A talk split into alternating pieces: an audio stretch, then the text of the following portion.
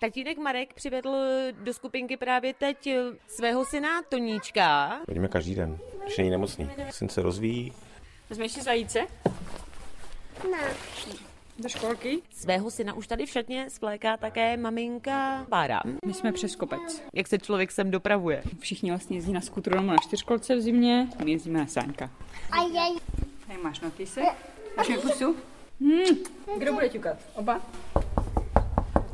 Tak ahoj, tak já pro tebe přijedu odpoledne, jo?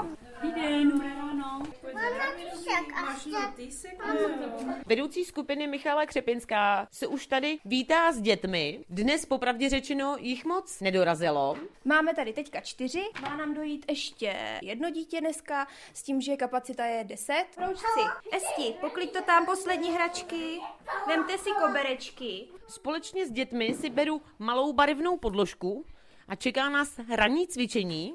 Na špičky a na paty, houbeme se já a ty. Já, já.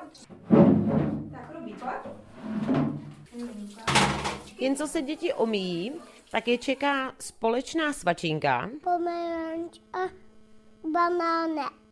Okůlka. Dnes počasí příliš nepřeje. Většinou, když takhle jako třeba prší celý den, tak ven nechodíme, ale snažíme se každý den, když to počasí dovolí. Jdeme na procházku, nebo tady je vlastně zahrada, tak tam chodíme, chodíme bubovat teďka v zimě. Říká Klára Hilovská. Spousta rodičů bydlí s dětmi odsud poměrně daleko, i v takových méně dostupných oblastech. Děti sem doprovodou, když je sníh, tak na skútru jezdí, nebo když to pak už počasí dovolí, tak vyjedou autem nahoru. Občas se stane, že kvůli přívalům sněhu někdo do školky nepřijde. Tady v okolí vlastně nic není, museli by dojíždět třeba do PC, do školky nebo do nějaké dětské skupinky, takže si myslím, že to tady hodně těch boudařů ocenilo, že tady něco takového vzniklo.